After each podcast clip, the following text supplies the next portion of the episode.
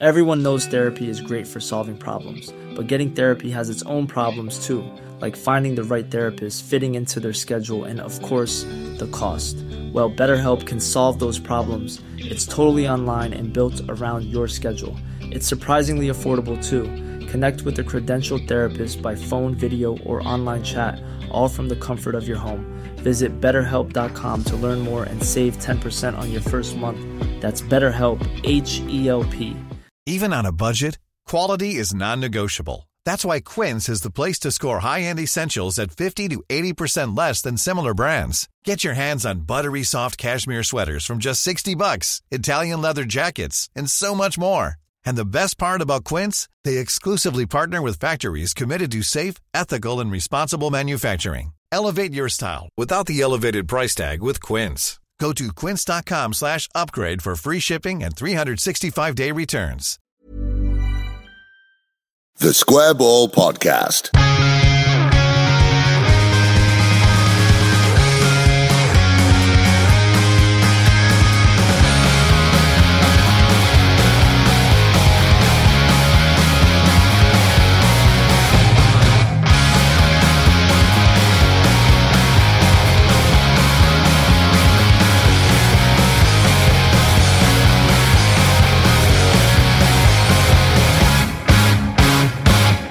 So I hope your ears have had a little rest, and we are now back into part two of this two part podcast, and we'll do this.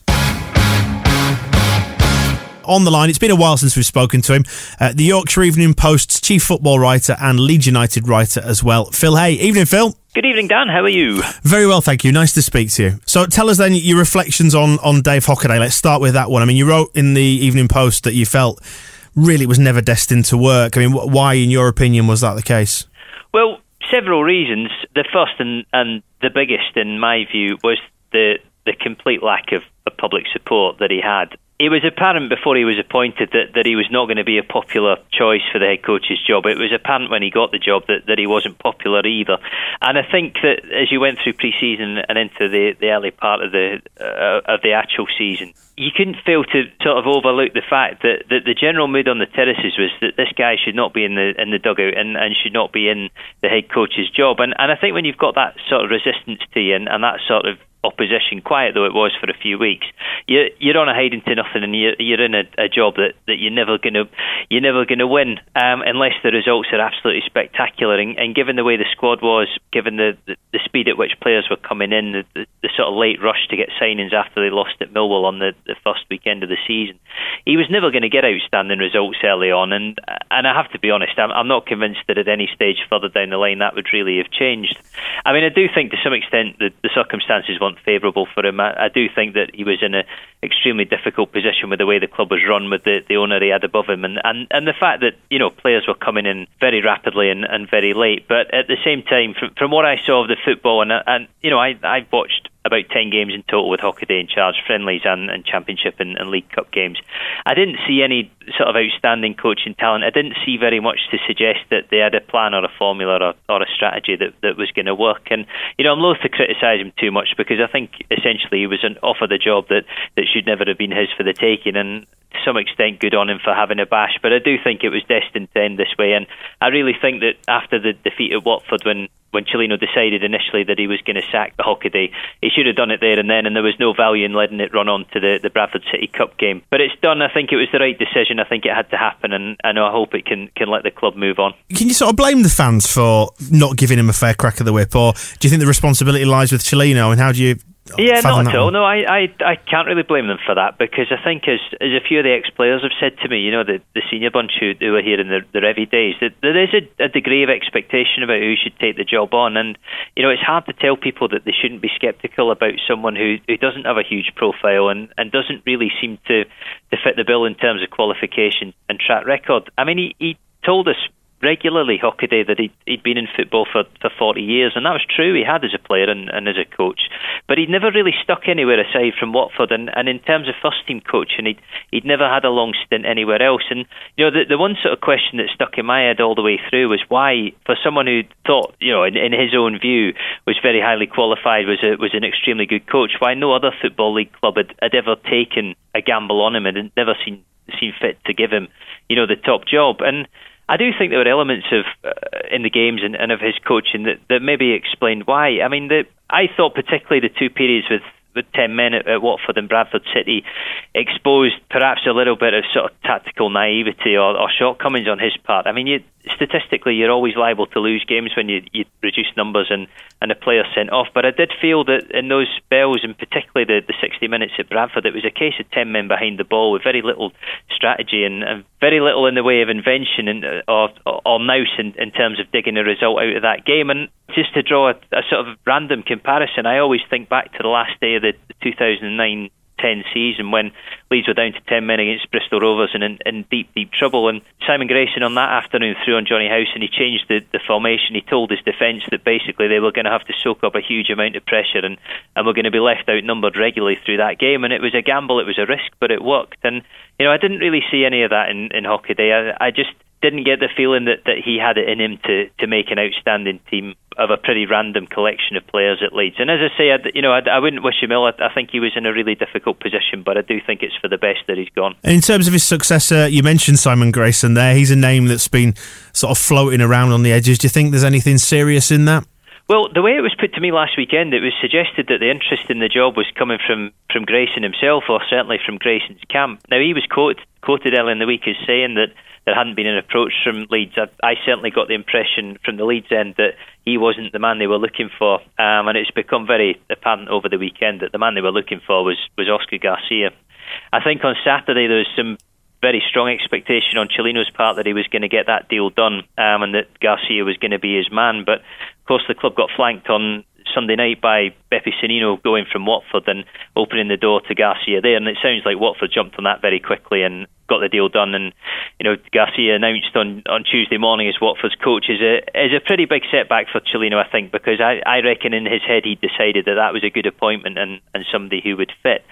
He's obviously spoken to Steve Clarke. I think initially Steve Clarke was quite receptive, but it doesn't look like he's going to hurry into to taking this job and we're in an interesting position now just to see which way he's, he's going to go and, and what he's going to do because I did get the feeling after he, he finally decided to sack Hockaday that the penny dropped to a certain degree in in the sense of, of why Hockaday hadn't been a success and where perhaps he'd gone wrong with that. Not experienced enough, not paying enough money to bring in the type of person that you need. And, and I do think we'll see a, a different appointment this time round. But in saying that, he's missed out on Garcia, which I know will, will be a frustration. And it's not an easy job to fill because I think the requirements are, are, are, pretty specific, and it does need to be somebody who who ticks a lot of boxes in terms of what Cellino wants.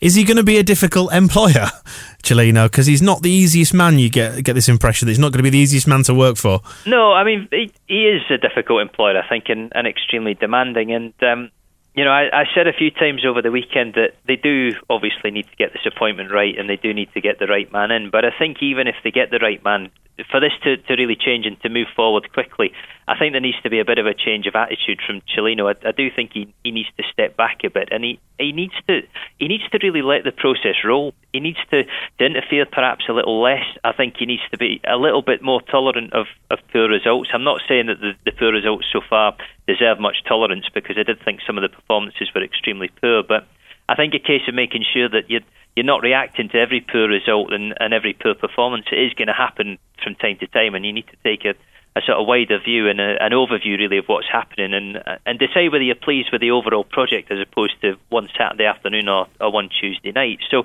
that would certainly help, and I think in, until that does happen, it's going to be very difficult for a, a new coach to, to bed in. But in saying that with a more experienced coach and, and somebody who perhaps is a, more suited to the job than Hockaday, they'll surely find it a bit easier to, to impress Cellino to satisfy him and, and to keep him happy. But you're absolutely right; it's not an easy job, and I think that will probably be reflected in the in the people who are genuinely and seriously interested in it. I mean, he seems to have learned quite quickly over the whole Hockaday thing, as you've just been uh, touching on there. I mean, is is he Cellino? Is he capable of stepping back and doing that and, and just letting somebody be in charge? Well, the evidence suggests not really. Uh, it's not his style, and I mean, he, he's 58 now. He's been around football in, in Italy for a long, long time, and I think his style of ownership is pretty well established. And to be fair, in, to an extent, it, it worked at Cagliari. They were, you know, they were a Serie A club for most of the time that he was owner, and weren't often in, in, in serious, serious trouble, and certainly not financially. So to that end, he, he obviously does know what he's doing. But I think his project runs a certain way, and everything has to be in order for it to work. And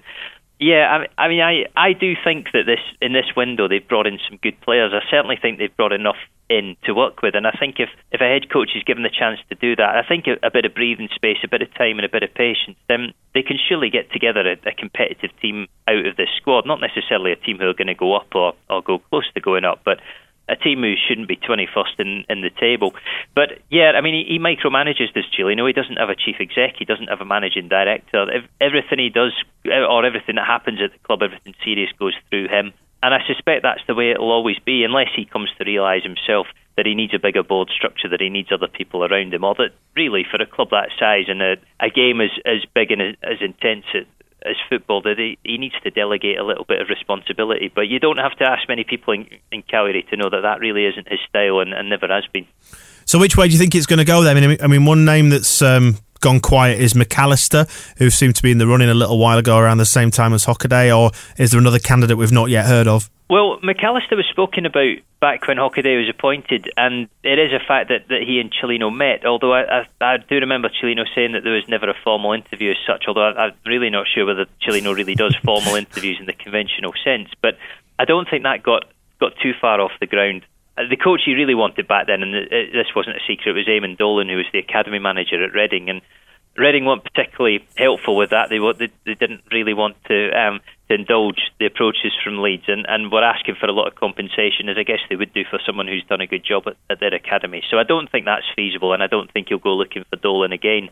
I have had the impression in the last couple of days that, having thought initially that Neil Redfern might not be an option, just a little bit too inexperienced, perhaps a little bit too close to Hockaday in, in, in the sense of being similar in the, in the amount of prior coaching experience at the top level. I, I know for, for a fact that he thinks very highly of Redfern and, and really respects the job he's doing, but as of last weekend, I didn't get the feeling that that was an option. But I think now that Garcia has gone south and, and obviously he, they've, they've missed him, I do get the feeling that there's a, a more and more of a temptation to see whether Neil Redfern can do the same sort of job for the first team that, that he's done with the academy, and there's no doubt at all that the academy has been massively successful. Um, and I'm open-minded about that one. I mean, he, he had difficult periods as, as caretaker previously, Redfern, but it, it, stands to reason that when you become a caretaker, you, you take on a squad who are in a bit of a mess or, or in a bit of trouble. And I sort of think that with a really experienced sensible, well connected assistant manager, he, he could potentially do very well in this job. Other options, Sannino has to be one. I mean, he, he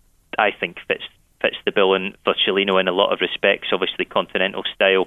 There would be things about his time at Watford that I would imagine would ring alarm bells. But um, I think he and Cellino are, are acquaintances. He's free. He's available from what I can gather, he wants to stay in this country. I honestly can't say if there's been any contact there, but I'd be very surprised if Cellino hasn't, at the very least, considered him, given that he's he's out of work and, and could be had tomorrow potentially. Yeah, on to the transfer window. Then you mentioned it's now closed. Business is done. Uh, we've had what 15 in, maybe 18, 19 or thereabouts out.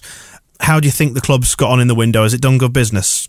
Well, it's very hard to gauge the quality of the players they've signed, aside from to go on what you're told from abroad. And, and I do think that in the main, the players who've come in, if, you know, speaking to journalists in Italy and other countries where they've been signed from, the, the reports have been pretty favourable, and the, the opinion of these players seems to be pretty good. And, you know, we'll judge ourselves over a period of 10, 15, 20 games, and it'll become apparent later in the season how good this window's been. But I think the the first thing to say is that they've covered an awful lot of bases, and they they have I think, brought in most of what Cellino was was looking to get hold of.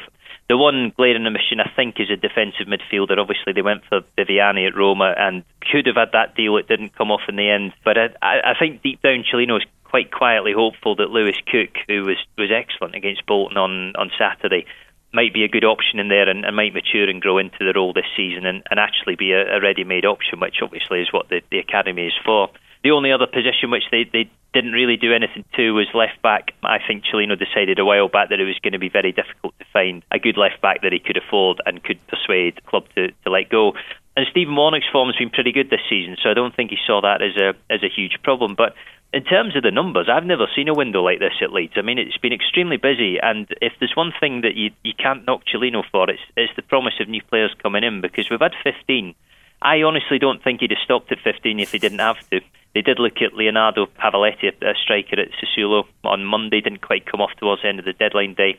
They obviously looked at Viviani. There were other players as well who they, they dabbled with and didn't quite get over the line. So I almost felt like there was no limit to what he would do. There was certainly a financial limit. I mean, he wasn't going to spend ridiculously, but in terms of numbers, he seemed to recruit very, very heavily and be, be willing to do so. So I, I certainly don't think that, that they should come in for any criticism on that front. And what do you think about the net spend? Then you, you say that there's been a limit to what he would spend. What do you think it's sort of netted out at? Because obviously they've brought in a fair amount of money for McCormack, Smith, and Poleon. It's coming out north of what 12 million, say. I would say so. Yeah. Um, and, and what's the net spend been? Do you think overall ballpark figure? If I can uh, get you off the fence.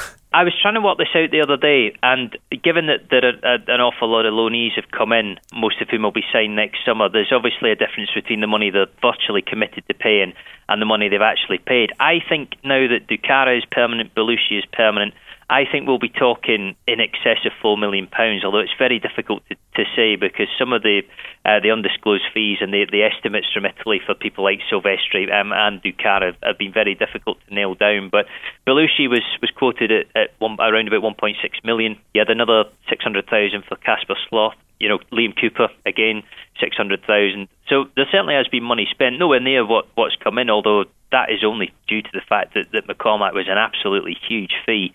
Um, and I do think if McCormack had gone for something perhaps closer to his true value, you know, five, six, seven million, that they would probably have, have spent much of of what came in from that and the um, and the fees for Smith and, and Dominic Poleon. They they are committed to an awful lot more, assuming that they want to make these loans permanent. Adryan next summer would be about three million pounds. Again, people like Benedicic players of that ilk are, are going to cost sizable fees, probably seven figure sums, if, if they want to go ahead with permanent deals. So I don't think, again, there's been a lack of expenditure. The, the key, I think, in this window is going to be, and, and going forward, in terms of judging the, the actual investment, is going to be if the McCormack money is used to buy back Elland Road in November, as Cellino says it will be, and, and that's going to be the next real point of interest, I feel, then you'd have to say that they've thrown as much money at the window this time round as, as any owner for, for years and years. Obviously, if that doesn't happen and the McCormack fee is banked, then, then you will be talking about it you know, in, in, terms of net spend, you'll be talking about money coming in as opposed to money going out. But um, if Elland Road is bought back, then then the McCormack fee will definitely disappear. So I do think, again, you know, to be fair to the club, I, I, do think that they've attacked this with money and they've they've attacked it with a bit of purpose as well. And do you think that's there's the context of financial fair play, of course, as well? We must have been running at quite a loss going into the summer, and then they've got this big fee for McCormack, which you would presume was probably booked for last season to offset all the losses that uh, that were underwritten. Do, do you think that's probably come into the thinking a bit? Well, it's a good question that, although obviously the McCormack fee came in in um, in July, so I have a feeling that that might not drop into the, the accounts for last season. I'm not entirely sure about that, but it, it would certainly help. The only problem is that the losses under GFH were absolutely massive, so that's a that's a really really interesting point. And this is an interesting season for FFP because obviously it's the first time that the penalties are, are going to come in, and you know if, if Leeds have got an issue on that front, I think you know a number of other clubs are, are going to do as well.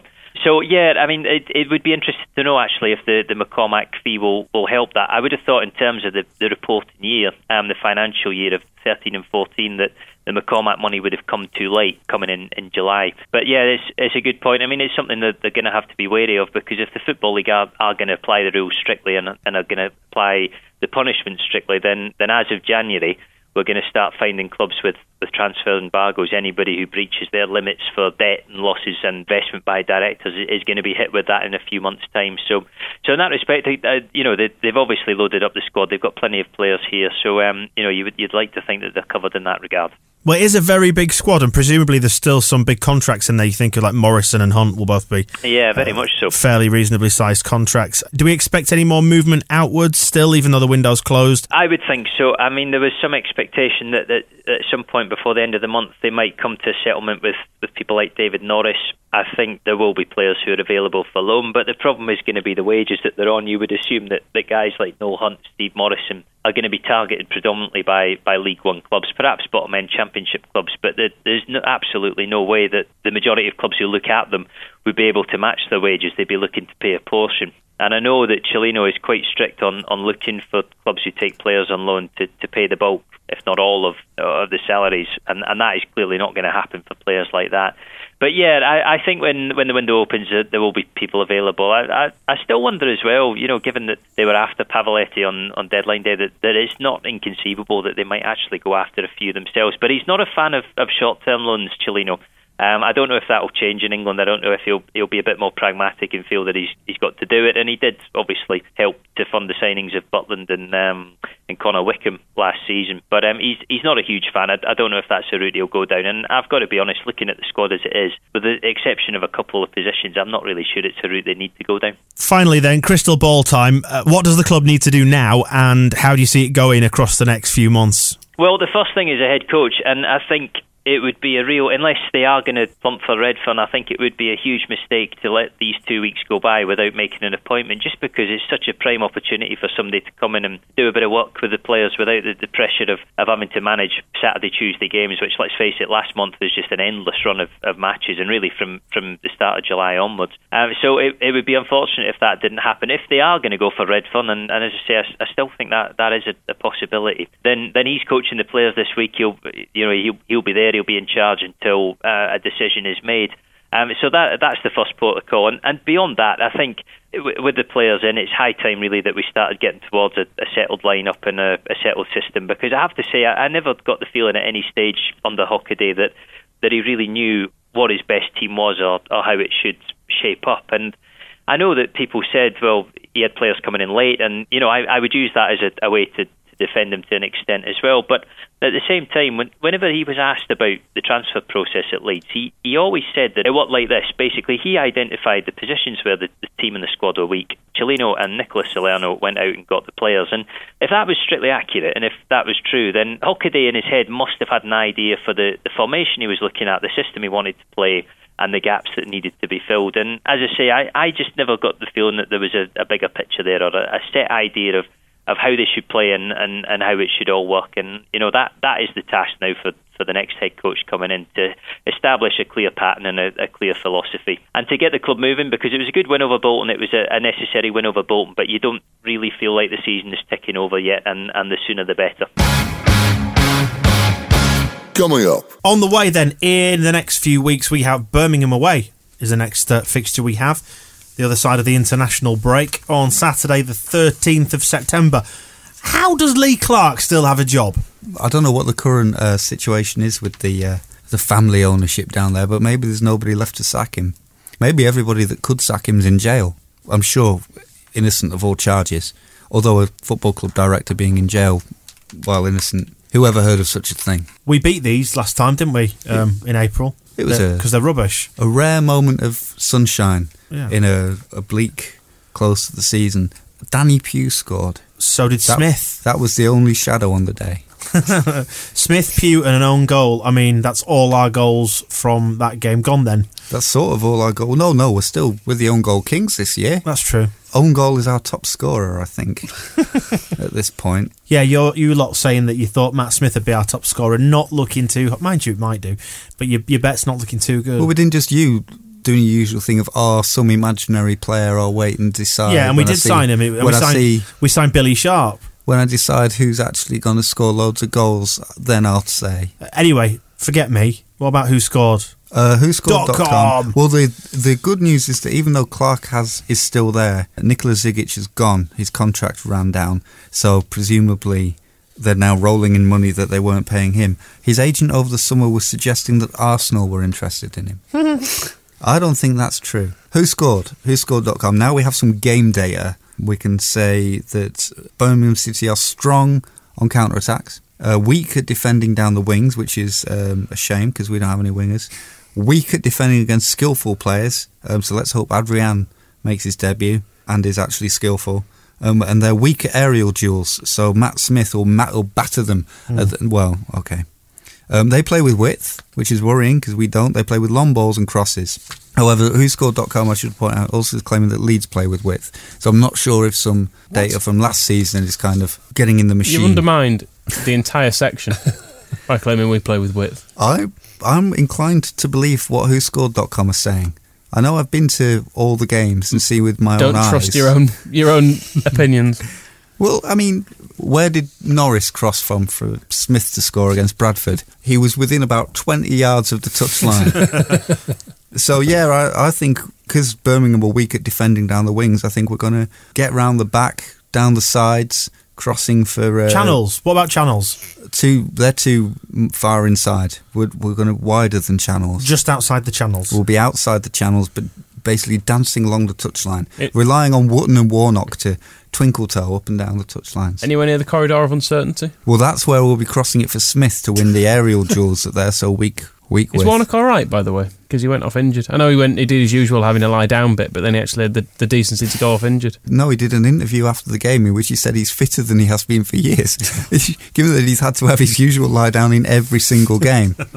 Was it just that Cellino nobbled him due to his uh, goal celebration? oh, of course, we we missed that. That- Yeah, his um, to anybody who's not aware, tell us about the goal celebration. he made a substitute me gesture above his head with his hands. Then he made a I'm on the telephone gesture with his right hand. Then he made the substitute gesture again and was pointing at the bench, um, which a more simple summation of the gesture would have been he raised his middle finger and pointed it at Massimo Cellino. And this is because um, he was referring to the fact that apparently he'd slipped in the Watford game, hadn't he? Uh, at which point a Watford player went round the outside of him.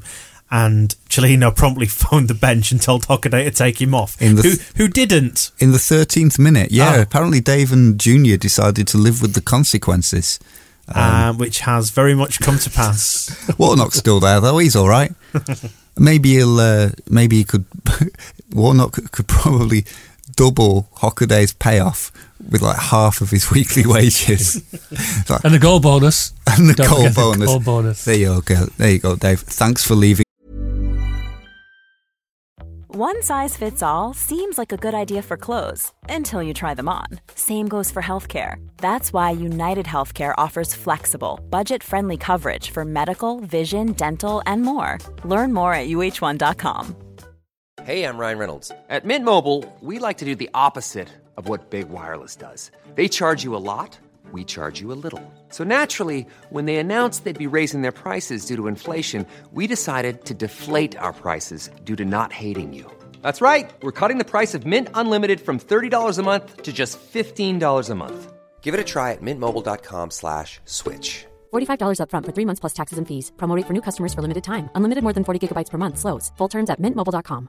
Quality sleep is essential. That's why the Sleep Number Smart Bed is designed for your ever evolving sleep needs. Need a bed that's firmer or softer on either side? Helps you sleep at a comfortable temperature? Sleep Number Smart Beds let you individualize your comfort so you sleep better together. JD Power ranks Sleep Number number 1 in customer satisfaction with mattresses purchased in-store. And now, save 50% on the Sleep Number limited edition Smart Bed for a limited time. For JD Power 2023 award information, visit jdpower.com/awards. Only at a Sleep Number store or sleepnumber.com. me on in that 4 1 defeat. Have, have a bit of that. I won't miss it. It'll send him a send him a fresh turkey at Christmas. How's little Timmy doing, Dave? Oh, well, he's not so good this year, thank you, Mr. Warnock. Are you worried about Bournemouth? They're quite good. I'm sick of Bournemouth. Is, that, is that anything to do with Eddie Howe? Oh, it's a lot to do with Eddie Howe, but also I was looking at their transfer business. Admittedly, they made three million selling Lewis Grabban to Norwich, but they spent it all signing Callum Wilson from Coventry, who I've never heard of. Three I- I assume because they spent three million pounds signing him, he's got to be good. So just a second, right? Yes. I've never heard of this footballer. Have you heard of Bournemouth? Yeah, hmm. 1990. Yeah. And did you think in Bournemouth 1990s we relegated them and then we went up to the first division that in 2014 our most expensive signing for a decade would be a Italian defender we hadn't heard of for 1.6 million and theirs would be 3 million pounds would be they spent twice as much on somebody I've never heard of Callum Wilson. and then I've heard of Andrew Surman. He's been on um, Match of the Day, blocking Jonathan Howson's route to the first team. Half a mil they paid to get him from Norwich. I've heard of Junior Stanislas as well. They got him from Burnley for nothing. I've heard of Dan Gosling from Newcastle. Got him for nothing. Have you heard of Max Gradel? Yes. They were sniffing. Ivorian chap. They were sniffing around maximum Gradel. Mm. Who the fuck does Eddie Howe think he is? Mm. That's my current question. It's gone beyond just, oh, a nice guy with a nice wine collection. It's gone to the point of who the fuck does he think he is? Bournemouth are 11th in the championship.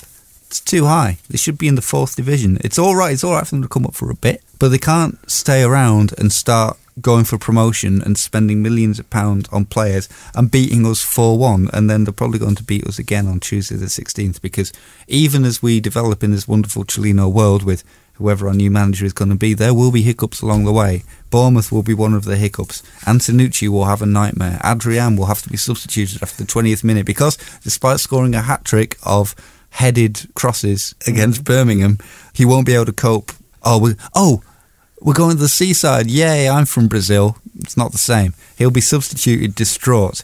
Bellusci will be sent off. John Belushi will, um, and then Casper Sloth will just crumple under the abuse. This is the game in which Lewis Cook is going to break his leg. Ah, that one. That one. You predicted a career-ending injury. This yes. will, the career-ending injury will come against Bournemouth, and it will be uh, worse than last year because he won't have Ross McCormack to score a consolation goal and then run towards the travelling supporters to thank them for coming because he hates Leeds. Mm. I think we'll win this, lads. What do you reckon? I think it might not be quite as bad as Moscow said. I think he's got things. I think he's got things out of proportion. All in all, I read what WhoScored.com have to say. Bournemouth it's all lies. are very strong at attacking down the wings. Bournemouth manager, it says, is an East End thug.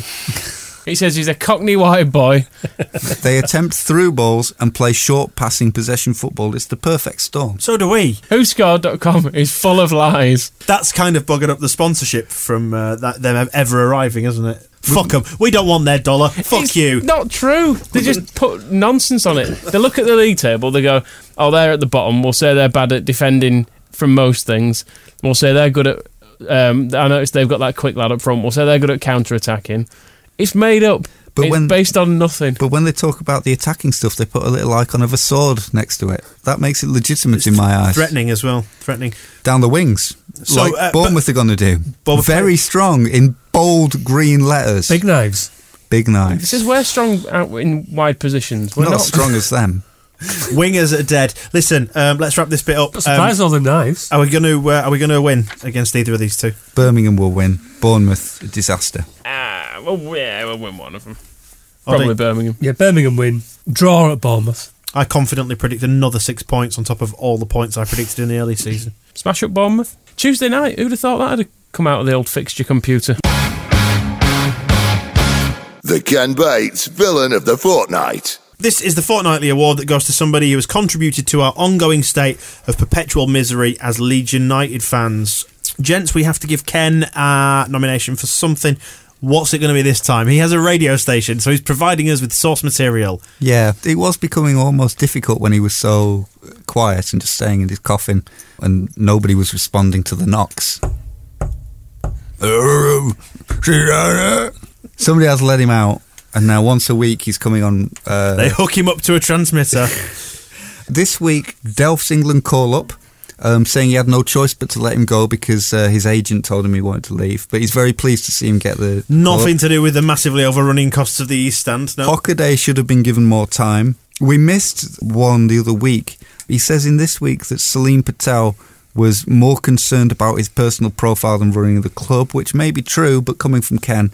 Yeah, we missed the other week where he described GFH as the Bahraini ISIS, which I felt was a little bit strong, Possibly a slight overreaction there from Kenneth. but he knows who to blame. All right, go on then. Um, Gary Cooper, as, Of course, as yeah. per usual. Oh, it was Gary who sold Fabian Delph, wasn't it, for the, for the massively overrunning costs of the East Stand? This week, Ken has called out the statement that GFH released the day they bought the club, which I think is probably the same day that he was saying they were going to be great, as what a load of, dare I say it, bull. I don't know why he had to dare to say bull. Go on, dare me, I'm going to say bull. Um, and then he says that they, they certainly took in Gary Cooper, who led the campaign to attempt to force me to sell to them. And I don't actually remember anybody sent, attempting No. a campaign. That, that, I will just go on record now and saying is an outright lie because at the time when GFH was sniffing around completing, uh, the Supporters Trust openly questioned the sale to GFH is not quite tallying up with real evidence. The Supporters Trust also apparently chased off other good would be investors, Right. which forced Ken to sell to the bad investors. Oh, right. The thing is, the Um, supporters trust were only really strong for about a year of Ken's tenure. So he had seven years where I suppose he was he was fluffing up the good investors. They were ready.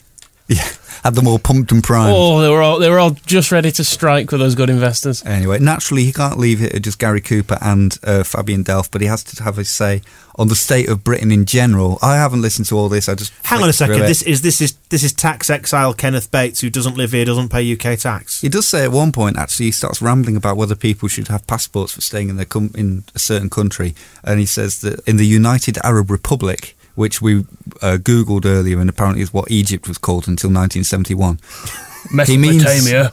when I go on my holidays to Persia, um, you can't you can't become a citizen in the UAE. I don't know if it's true or not. He says that you can't actually become a citizen of Monaco. you can't Um, become a citizen of um, fictional countries. That's what you can't become. you can stay if you behave yourself, and he says that's. But um, people in Rotherham, for example, so I'm sure what the debate about the terrible things that have been going on in Rotherham um, has needed is Ken Bates' contribution. However, on the brighter side, he has given us he has given us something wonderful, which is uh, his shock that um, one of the perpetrators of some of these crimes is walking the streets of Rotherham. Apparently, after being released from jail. Oh goodness! And Ken has this to say. I can't. I think he's very lucky not to be sorted out by vigilantes.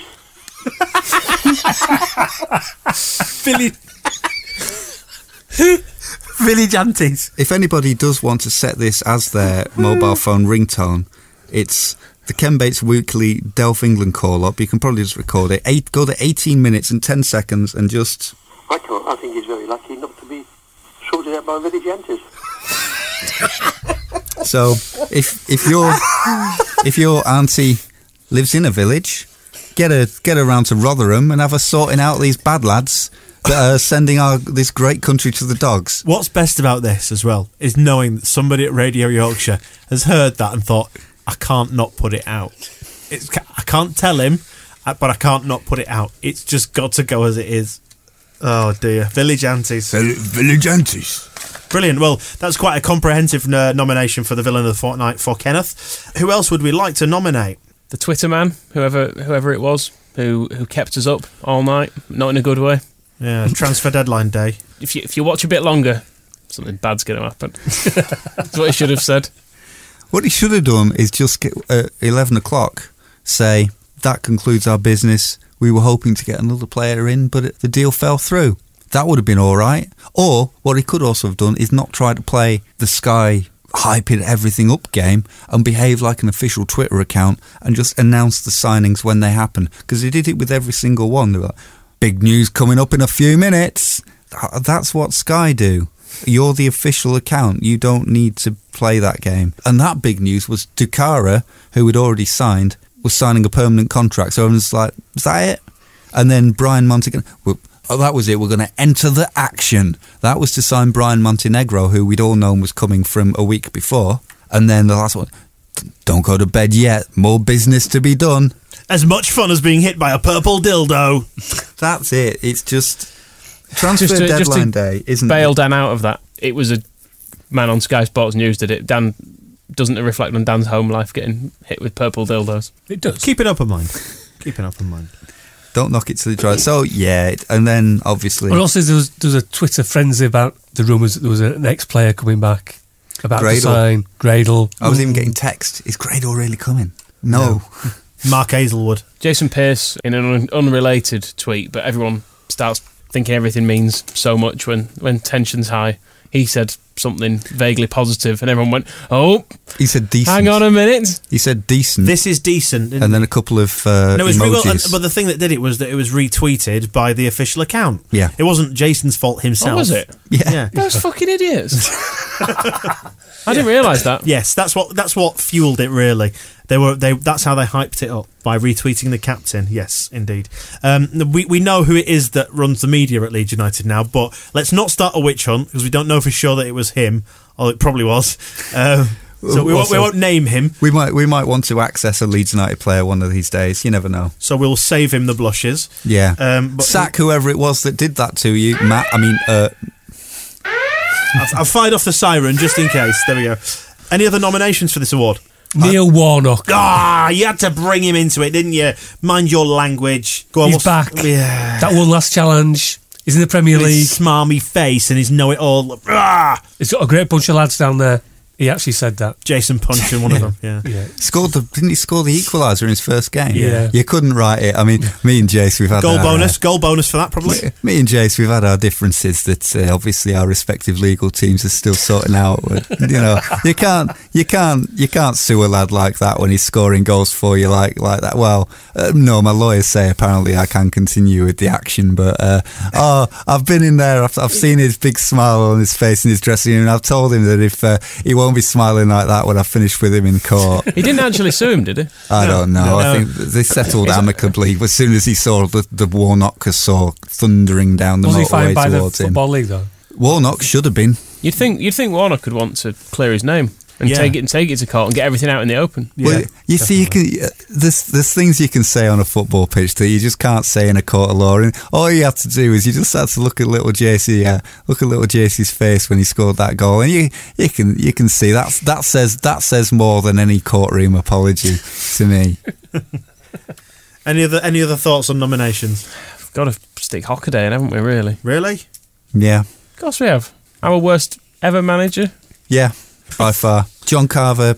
he um, wasn't. He was never a proper manager though. He was a caretaker. Certainly the worst Neither was proper Hockaday. manager we've had. Well, yeah. He's a caretaker now. Caretaker coach. Yeah, I, it's, you'd struggle to think of a worse appointment ever. And it seemed bad on paper, and then it was bad on the pitch and in the press conferences. Yeah, not his fault though, was it? It's Cellino's fault. No, it was his fault. It, I mean, it, it, well, hmm. If he if he hadn't been such an unlikable twat from minute one to the day to the minute he walked out the door, I might have a shred of sympathy. I might say, Massimo Cellino put you in an impossible position.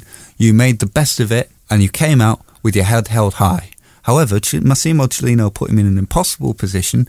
You refused to see it. You acted as if you were God's gift to football management, even though everybody knew that you were just a patsy. And even on the day when you were almost fired, you were still droning on about the Champions League. And then the day you actually were fired, you were still saying that tactically, with 40 years' experience, you got it right. And- anyone who constantly goes on about how much experience they've got as as a reason for doing things is generally a dick. People are like, I've been in this. Look, I've been in this game, so and so. You, I mean, you might think you've got it right, but believe me, It's positive thinking. it's it's just it's a it's a sham, and it's a lesson for anybody who tries to work Mass- Massimo Cellino again. You cannot work for Massimo Cellino and act as if you're in control because you're not. Whoever does come in, and we're gradually running out of nominees, has just got to come in and accept I'm not in control of what happens here. It's not up to me. Stuff's going on that I can't influence. Would you rather just came out and went, I've no idea how I got this job. I really don't know what the fucking hell I'm doing. I'd rather they didn't just try and cover up how he got the job because that's still shrouded in mystery. It's like, yeah, we don't need to. Well, he claimed he didn't even know who he was meeting. I just got, I, I came to meet an Italian voice on the phone. I didn't know it was Leeds United. I rang up for a prostitute, and then all of a sudden this man turned up. Offering the choice of two. Th- There was just no. He talked about humility, and there was none. That's And- Hockaday. and And, he talked about tactics, and there weren't any of them either. I was going to say what everyone could see who was watching, he couldn't as well. Was that the shape was all wrong? There was it just wasn't working, and he resolutely refused to change it. And We've had quite a few of those managers, to be fair. not quite on this No, level. No, I'm, I'm not saying. Manager, some I think some have got stuck in a rut after a certain period of time, but he started in this way. Yeah. Started in a rut. Watford 4 1. I'm getting more out of the players than anyone else could. Bolton 1 0. Ah, what an idiot. Hey, listen, here's a controv one. Now, we all know that uh, Massimo Cellino is utterly infallible, never does anything wrong, even though he said he got Hockaday wrong. Yeah, Um, it was a mistake. however, he is infallible uh, in the eyes of some internet madmen. Um, so, Are you working for Mike Farnan? yes, that's me. I'm on the payroll. You could do with being on this payroll, I know. really. Johnny Giles didn't have kind words to say about Massimo Cellino. Do we, do we want to nom- nominate John Giles for his words about Massimo Cellino? I don't. I love him. I like. I like. and I Giles. like what he said. What did he I- say? For anybody who's not heard it. I'd not really heard the term headbanger used in this context. But yes, Johnny Giles was asked a simple question of who would be a good replacement for Hockaday. And he said, I don't think anybody would be a good choice. This fe- Accent, please. Where's he from? He's Irish. I'm, a- I can only. Bearing in mind we've got a lot of Irish listeners. This is it. I don't. Good luck. Fingers crossed. We, we'll, Ah. su- we'll supply any racist. Fortunately, Cigar? fortunately, Johnny Giles spent a long time in Leeds Ah. and has a, a very uh, Yorkshire accent. Um, I don't think anybody would be a good choice as manager, he said. This fella, meaning Cellino, is a headbanger. I like that. I'm not nominating for anything. I think he only employed that coach so he was a front man so he could pick the team and bring the players in that he wanted. I think Hockaday had no say in it whatsoever and anybody that goes to Leeds would be mad to take the job. I'd say that any of the managers who are worth their salt wouldn't touch that job. What the fella should do is make himself manager and do the job because that's what he's trying to do anyway. I feel sorry for the Leeds supporters to let a headbanger in. I don't think he wants anybody that's any good whatsoever. I was 12 years at Leeds. They've got great supporters. It's a great club. But the club, the way it's been run in the past few years, has been an absolute disgrace. Go on, John Giles. Just on that note, it's worth saying that as we- as we've been Who let the headbanger in? Whoop, whoop. as we've been reco- as we've been recording on Wednesday, the third of September, since we spoke to Phil Hay and uh, and all the rest of the stuff we've been blathering on about. All out of date. Yeah, all out of date because Steve Clarke has distanced himself From the headbanger. Yeah, from the from the job. So maybe one From of- the headbanger. Maybe- He, he wants the Leeds job. He doesn't want the headbanger job. So to wrap it up, then we're not nominating John Giles now. No. Right. So we've got Kenneth Bates. Obviously, he can't win. We've got the bloke what runs the Twitter account, and Neil Warnock and Dave Hockaday. Some choice people in there. I'd like to explicitly state that Junior Lewis is not involved. Why not? He's he's separate from Hockaday. He's He an, always he's seemed an like a- innocent victim in He all seemed this. like a he seemed like a good man, did Junior? How could you tell?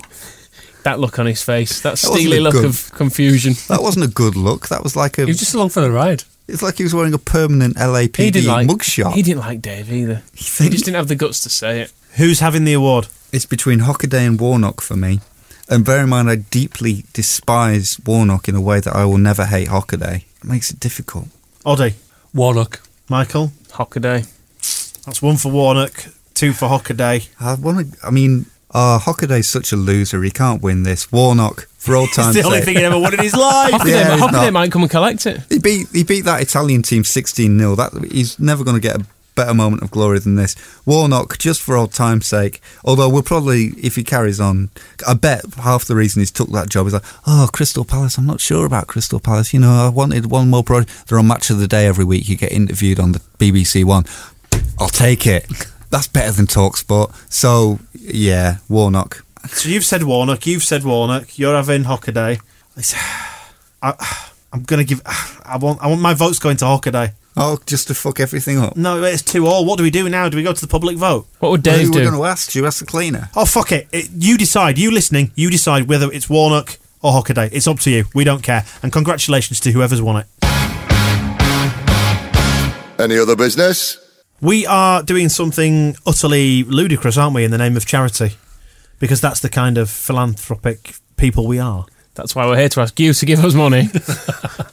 but no, we are walking um, about 30 miles. We've, we've decided From where to where? Tell me the tell me the route. From Elland Road to Rotherham. Not on any day. You'll be glad to know there is at least a, a Leeds United game at the end of it. It's not always a very enticing offer. No, Get to see Luciano Becchio it's play. sometimes tough to get out of bed for a three o'clock kick-off at Elland Road. But what we're asking you to do is to turn up at Elland Road at sort of half seven, and then we'll set off walking the 30 miles to Rotherham and get there in time for the game, which we will no doubt win. Has anyone got, got, got any doubts? What about the walk or the win? Either, either. Um, but we're raising money for Leeds Children's Hospital and the Louis Jacob Sharp Foundation. So good causes and all that. So you can either email podcast at thesquareball.net to find out how to take part, or there's a blog post on the website. yeah, we've got a Just Giving page set up, haven't we, that you can link into if you want to raise money, and it'll all go into the same pot for the charities, which is good. We have. And if you if you enjoy the podcast's free, so you know, pay for it in another way. It might be better framing it as a walk um, in tribute of to Luciano. You claimed you'd walk 500 miles and 500 more for him at, at one yeah, I didn't know Rotherham would be at the end of it though, and they'd be wearing a red shirt. That was what compounded that um, Twitter failure at the end of the deadline window because 11 o'clock Leeds declared that selling our two players was the reason you'd all stayed up. 11.01 Rotherham put up that image with Luciano Becchio photoshopped into a Rotherham shirt with welcome to the club Luciano. The hateful, hateful swines. I, I did enjoy the idea that he thought he'd sign for New York because they play at the New York Stadium. I mean, Steve Evans, imagine just, it shouldn't be allowed to touch him. My last vision of Steve Evans is when they won at Wembley and he ran across the pitch with that um, David Pleat style, but instead of being like wearing a suit and looking quite smart, his enormous five bellies were just wobbling around underneath a horrible business shirt. And now he's got Luciano Becchio in his grip. I fear we've got sidetracked from the issue of charity here, gentlemen. but, uh, Steve Evans might want to do the walk to burn off some of that enormous gut. Luc- Saint Luciano Becchio is charity personified. He and he will be sainted one day. get in touch with us if you fancy doing the walk or contributing to it. We'd love to have you do that. Podcast at thesquareball.net. I'll get involved if we bring Luciano back. If it's like a, a, a mission to spring him. Get him out of that horrible New York prison. He's on. He's ba- essentially they should rename it while he's there. Alcatraz. Luciano Becchio, the Birdman of Rotherham. Get him out of there. That's the only good reason anybody has to go to Rotherham. Save Luciano and raise some money for um, children. Right, so we are working on issue two of our fanzine. The, no doubt be an extensive Dave Hockaday tribute edition, charting all the highs, the lows, the lows, and the other lows. Lower lows. It was a bit awkward at the. Um, I mean, thankfully I got out of it, but at the Bolton game, selling a magazine still containing articles about this being Dave Hockaday's big chance when it had already passed. Hey, we are comfortably out of date, and that's the way we like things. Dave Hockaday might get a copy so we can pretend They're still talking about me. this is a big chance. Interviewing himself in the mirror. so, Dave. When they're still talking about you, you know that tactically you've got it right. Hey, it is worth saying he's been uh, he's been touted for the uh, Carlisle job, hasn't he? I knew this would happen though. It Yeah. happens. You get a shit manager, gets a decent job, and then they get a shit job afterwards, and then they disappear. I mean, Blackwell got about four jobs off the back of being Leeds United manager. So Hockaday's probably got at least another another step until he's back in non-league. He's going to go on to a fine career. Carlisle, Champions League. He'd better hurry up. So yeah, we're working on issue two. That will be out against Huddersfield. Huddersfield. Ah, we're playing them again, are we? Yeah. Ah, Lovely. Excellent. Uh, that'll be out against Huddersfield, so look out for that one and uh, get subscribing as well. You can get subscriptions online at thesquareball.net. If we do want to be um, up to date, Huddersfield's club captain is, as we speak, getting involved in a bit of Twitter banter with Leeds fans. Is that the famous Lee Peltier? Uh, the famous Lee Peltier saying uh, that Mark Hudson is another great addition to their club. Proven championship centre half, plenty of experience, great work by all the staff at HGFC to get him. And uh, Simon Austin points out to him that it's worth noting Leeds were offered Hudson in the summer, but uh, Cellino passed. To which Lee Peltier says, Yeah, I'm sure you was. Wonder why he didn't join. And then a little picture of a. It's a monkey with its um, covering its eyes, that particular emoji.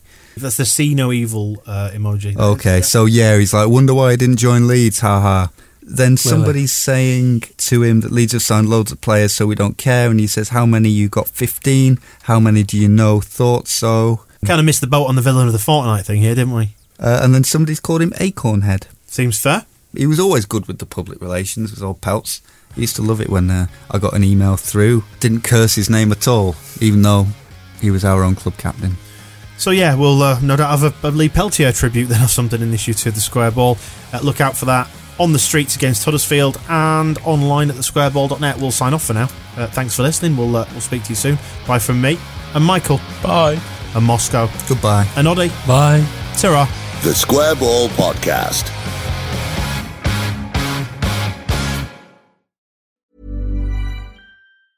Hey, it's Danny Pellegrino from Everything Iconic.